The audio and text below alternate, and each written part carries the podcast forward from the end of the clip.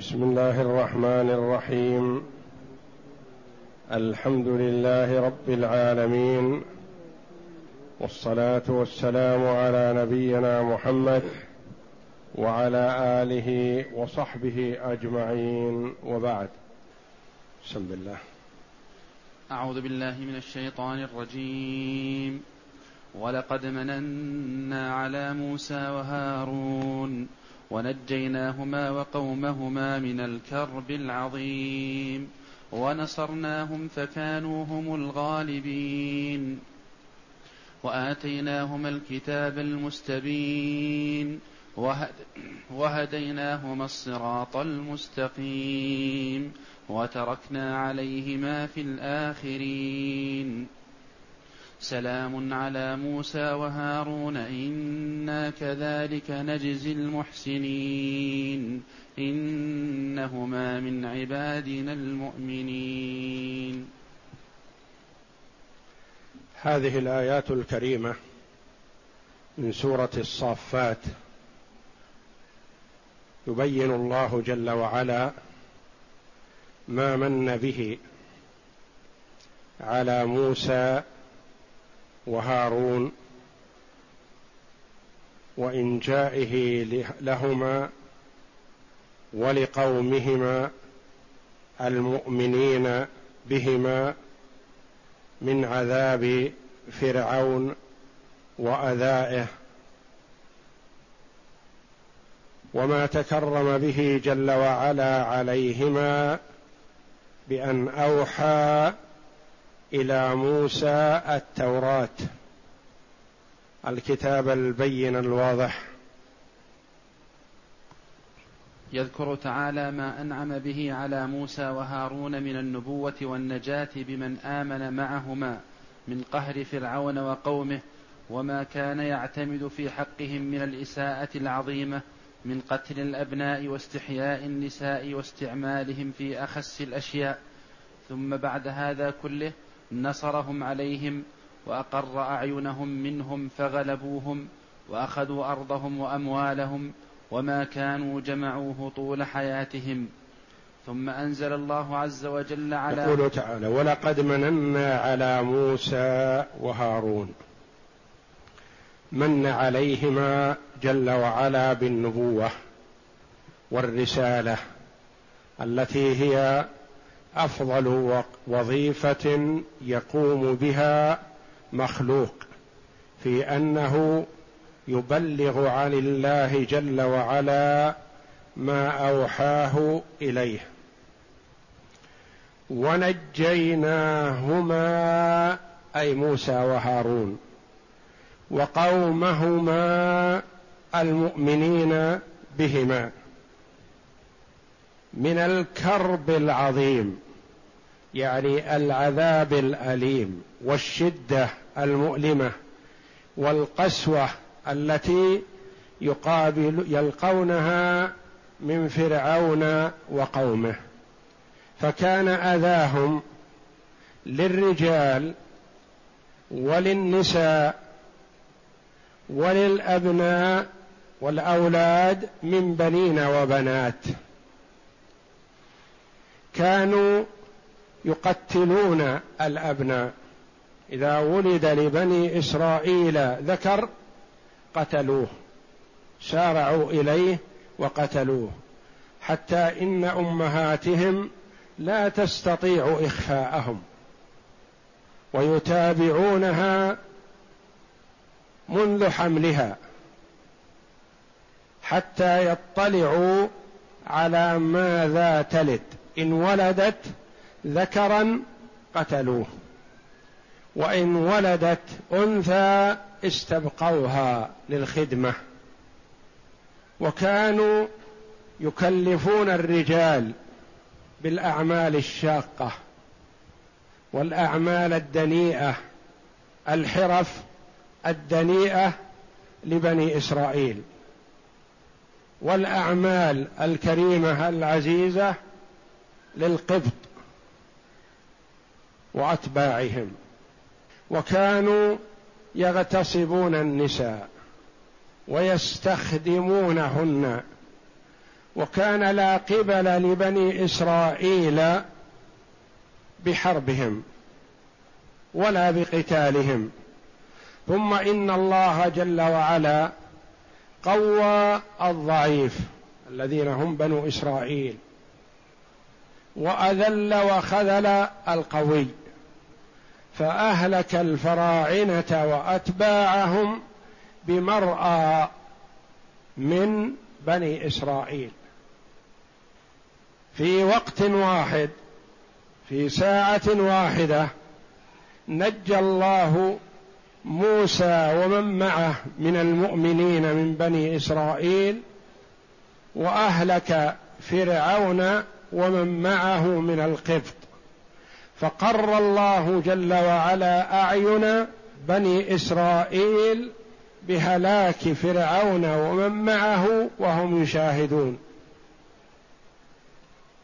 ولم يكف الهلاك بل أورث لبني إسرائيل كل ممتلكات القبط وكلما جمعوه وكلما بينوه وشيدوه من مصانع ومزارع وغيرها ملكها الله جل وعلا لبني إسرائيل.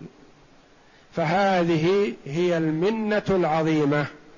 ونجيناهما موسى وهارون وقومهما من الكرب العظيم.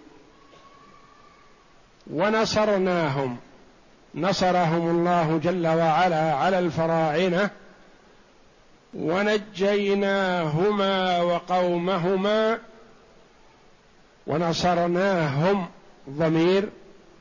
قال بعض المفسرين يعود إلى موسى وهارون ويصح أن يؤتى بضمير الجمع للمفرد والمثنى من باب التعظيم.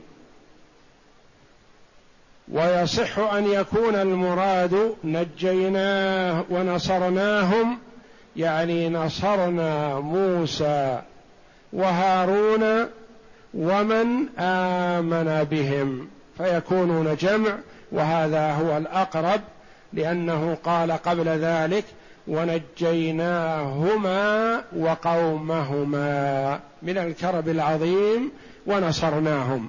يعني نصرناهم نصرنا موسى وهارون وقومهم.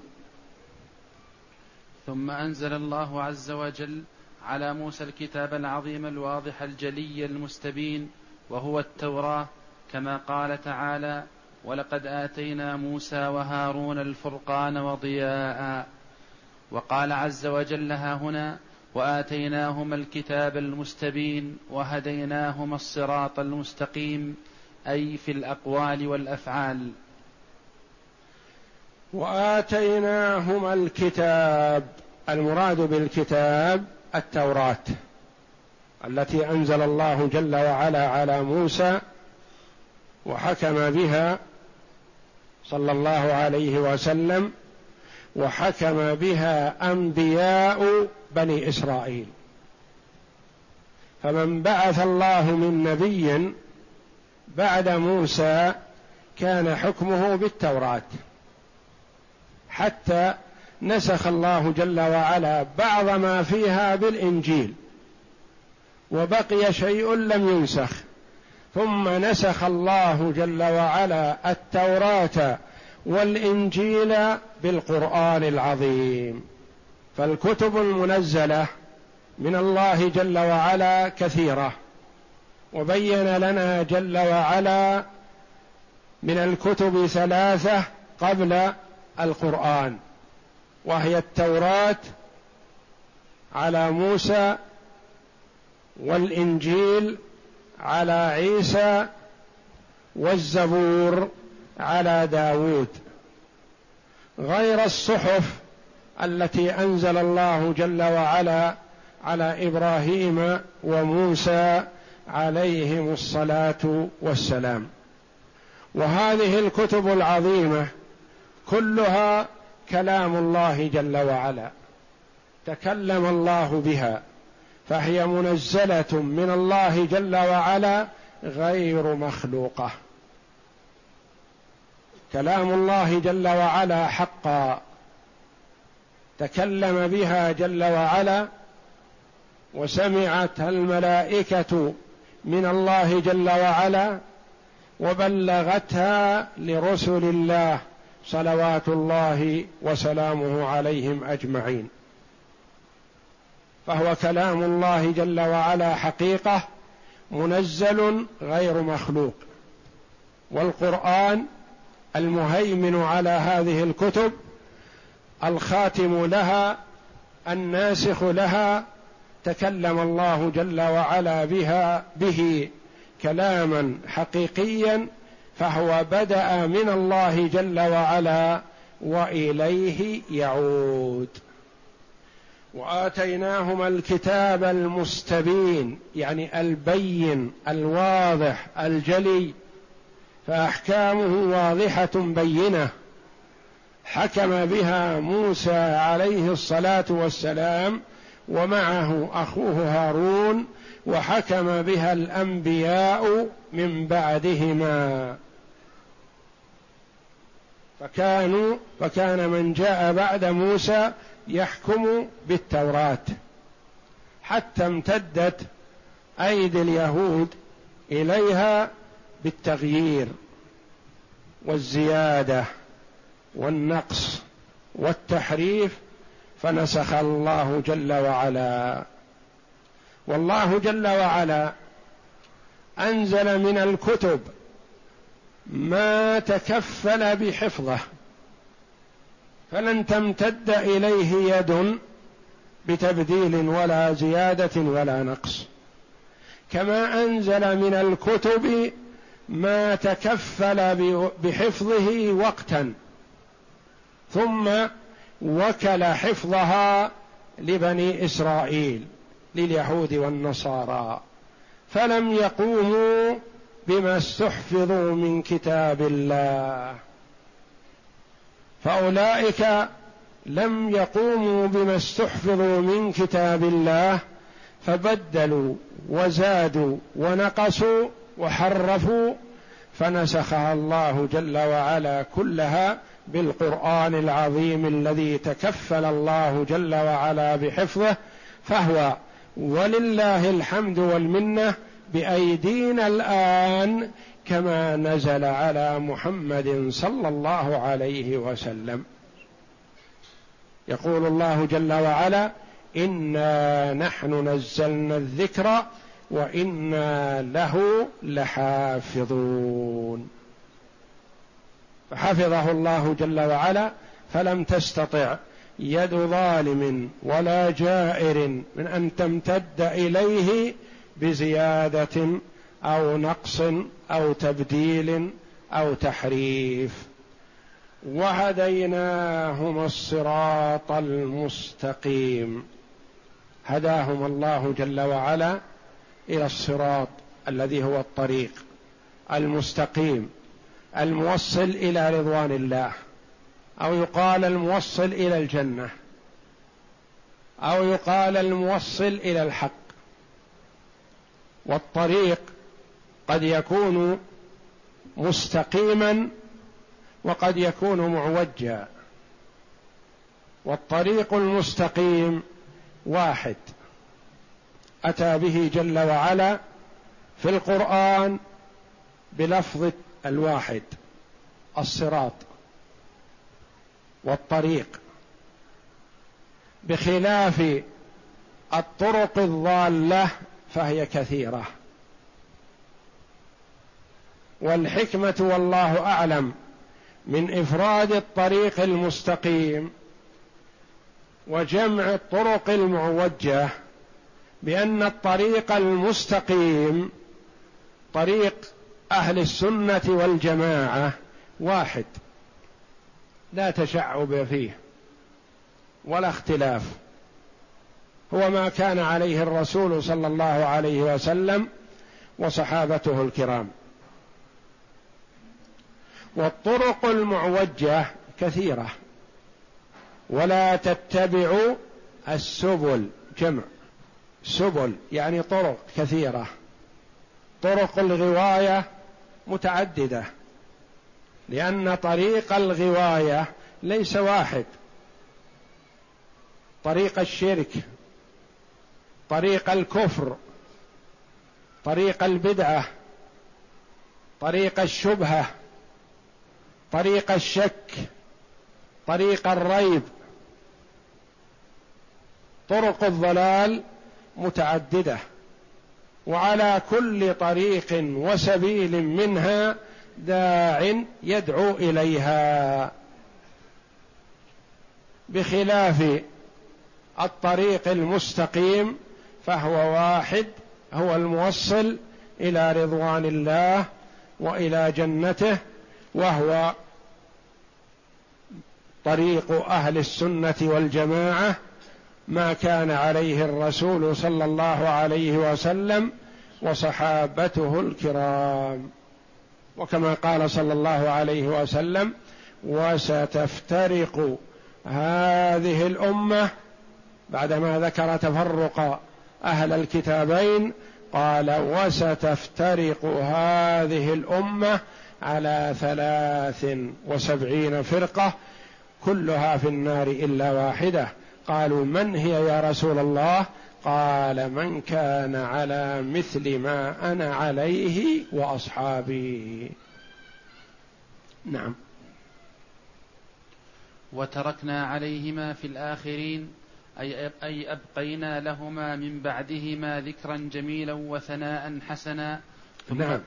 يذكران به موسى وهارون نبيان رسولان يذكران فيصلى ويسلم عليهما ويذكران بخير من رحمة الله جل وعلا بالعبد أن يجعل له الذكر الحسن بعد مماته. كما طلب إبراهيم من ربه جل وعلا حيث قال واجعل لي لسان صدق في الآخرين. فاستجاب الله جل وعلا له وجعل كل طائفة من طوائف أهل الأرض كلها تنتسب إلى إبراهيم وتزعم أنها من ذريته وتزعم أنها على سبيله وعلى نهجه وأن إبراهيم معها. وقالت اليهود إبراهيم يهوديا وقالت النصارى إبراهيم نصرانيا وقال المشركون مشرك العرب نحن على ملة إبراهيم نحن الحنفاء. فرد الله جل وعلا عليهم بقوله ما كان إبراهيم يهوديا ولا نصرانيا ولكن كان حنيفا مسلما. وما كان من المشركين لأن المشركين تزعم أنها على طريقته وأنها على مذهبه. وما كان من المشركين. وقال جل وعلا إن أولى الناس بإبراهيم للذين اتبعوه. آمنوا به. وهذا النبي محمد صلى الله عليه وسلم. إن أولى الناس بإبراهيم الذين اتبعوه. هذا النبي والذين آمنوا. والله ولي المتقين. والله جل وعلا ترك لموسى وهارون الذكر الحسن. والسلام عليهما من الله جل وعلا ومن عباد الله الصالحين إلى أن يرث الله الأرض ومن عليها. ثم فسره بقوله تعالى سلام على موسى وهارون إنا كذلك نجزي المحسنين إنهما من عبادنا المؤمنين. أي أبقينا لهم الذكر الحسن والسلام من الله جل وعلا والسلام من عباد الله الصالحين. يذكرانهما فيصليان ويسلمان عليهما. إنا كذلك نجزي المحسنين. يقول الله جل وعلا هذه سنتنا وهذه طريقتنا. إكرام من أحسن. فالله جل وعلا لا يضيع أجر من أحسن عملا. ثم من أحسن إن كان أراد الله جل وعلا والدار الآخرة فالله جل وعلا يحسن له في الدنيا والآخرة. وإن كان أراد الدنيا فقط فالله جل وعلا يثيبه على إحسانه في الدنيا. فمثلا الكافر غير المسلم قد يكون له إحسان يحسن إلى عباد الله يعطي يشفع يساعد يستجيب يعمل خير في الدنيا. فلا يضيع أجره عند الله جل وعلا ولا يبقي له الله جل وعلا في الدار الآخرة ثواب بل يعجل الله جل وعلا له جزاءه في الدنيا. وأما المؤمن فيعطيه الله جل وعلا في الدنيا والآخرة كما علمنا النبي صلى الله عليه وسلم حيث طبق ما قال الله جل وعلا له بأن أمره به بأن يقول ربنا آتنا في الدنيا حسنة وفي الآخرة حسنة وقنا عذاب النار. يقول أنس رضي الله عنه إذا دعا النبي صلى الله عليه وسلم بدعوة دعا بهذه. ربنا آتنا في الدنيا حسنة وفي الآخرة حسنة وقنا عذاب النار. وإذا دعا بدعاء أتى بها فيه. يعني لا يتركها. هذه اللفظة العظيمة لأنها شملت سؤال خير الدنيا والآخرة. وإذا دعا بدعاء يعني كثير دعا بها فيه. فالمؤمن يعطيه الله جل وعلا في الدنيا والآخرة والكافر والمنافق إذا عمل خيرا في الدنيا أعطاه الله جل وعلا ثوابه في الدنيا فقط. إنا كذلك نجزي المحسنين. فلا يضيع أجر الإحسان عند الله جل وعلا. والإحسان هو أعلى صفة يتصف بها المسلم. لأن درجات الدرجات التي يتصف بها المرء المؤمن التقي الإسلام ثم الإيمان ثم الإحسان. فأعلاها الإحسان. وصفة الإحسان كما بينها النبي صلى الله عليه وسلم ومعناه أن تعبد الله كأنك تراه. فإن لم تكن تراه فإنه يراك. أن تعبد الله عبادة من يشاهد معبوده. ومن المعلوم أن المرء لا يرى الله جل وعلا في الدنيا. فمن قال إنه يرى الله في الدنيا فقد كذب.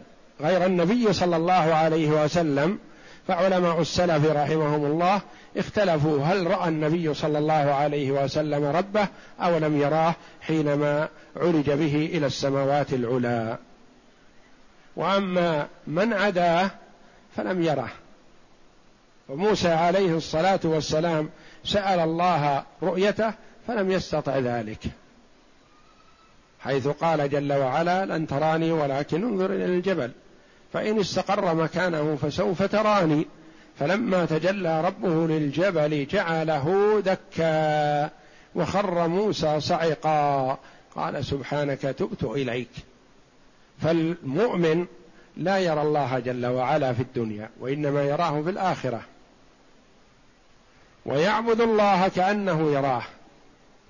ولله المثل الأعلى. فالمرء إذا كان يعمل عملا لشخص واقف على رأسه مثلا. هل يكون عمله له مثل لو عمل له وهو غائب عنه؟ يختلف. إذا كان رب العمل واقف تجد العامل ينصح ويجتهد ويتقن عمله لأن رب العمل واقف. عليه. فالمؤمن يعمل العمل لله معتقد أن الله يراه. يعتقد أن الله يراه لأن الله جل وعلا لا تخفى عليه خافية. فالمحسن هو من يعمل العمل كأنه يرى الله وإذا لم يكن يرى الله فإن الله جل وعلا يراه. إنهما من عبادنا المؤمنين. وصفهما الله جل وعلا بالإحسان أولا ثم وصفهما بالإيمان ثانيا. قد يقول قائل النبوة أعلى من درجة الإحسان والإحسان أعلى من درجة الإيمان. فكيف قال جل وعلا إنهما من عبادنا المؤمنين؟ نقول نعم. وصفهما بالإيمان فيه رفع لشأن المؤمن بالله جل وعلا من عباد الله الصالحين الذي لم يصل إلى درجة الأنبياء.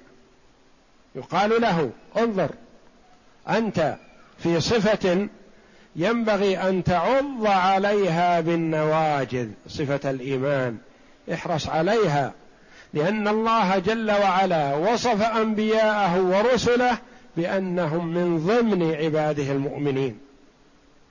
ففي هذا حفز للمؤمن بأن يتمسك بصفة الإيمان ويعض عليها بالنواجذ. ويبتعد كل البعد عما يؤثر عليها أو ينقصها. لأن المؤمن إذا وقع في المعصية ضعف إيمانه. وقد يضمحل ما يبقى معه إلا وصف الإسلام. ثم قد يضمحل شيئا فشيئا. فالإيمان له زيادة وله نقص كما قرر ذلك أهل السنة والجماعة بأنه يزيد في الطاعة. كلما اجتهد المسلم بطاعة الله جل وعلا زاد إيمانه وارتفع. وكلما قلل عمل الطاعة ووقع في المعصية ضعف إيمانه. يزيد بالطاعة وينقص بماذا؟ بالمعصية. فحري بالمؤمن أن يتمسك بإيمانه وأن يعض عليه بالنواجذ. وأن يعمل على زيادته. يعمل على زيادته لا ينقص لأنه هو في درجة. لا يبقى عليها يحاول أن يزيد. يزيد في الإيمان بماذا؟ بالأعمال الصالحة. وقد يتلاعب به الشيطان أحيانا فتقل درجة إيمانه إذا وقع في المعصية.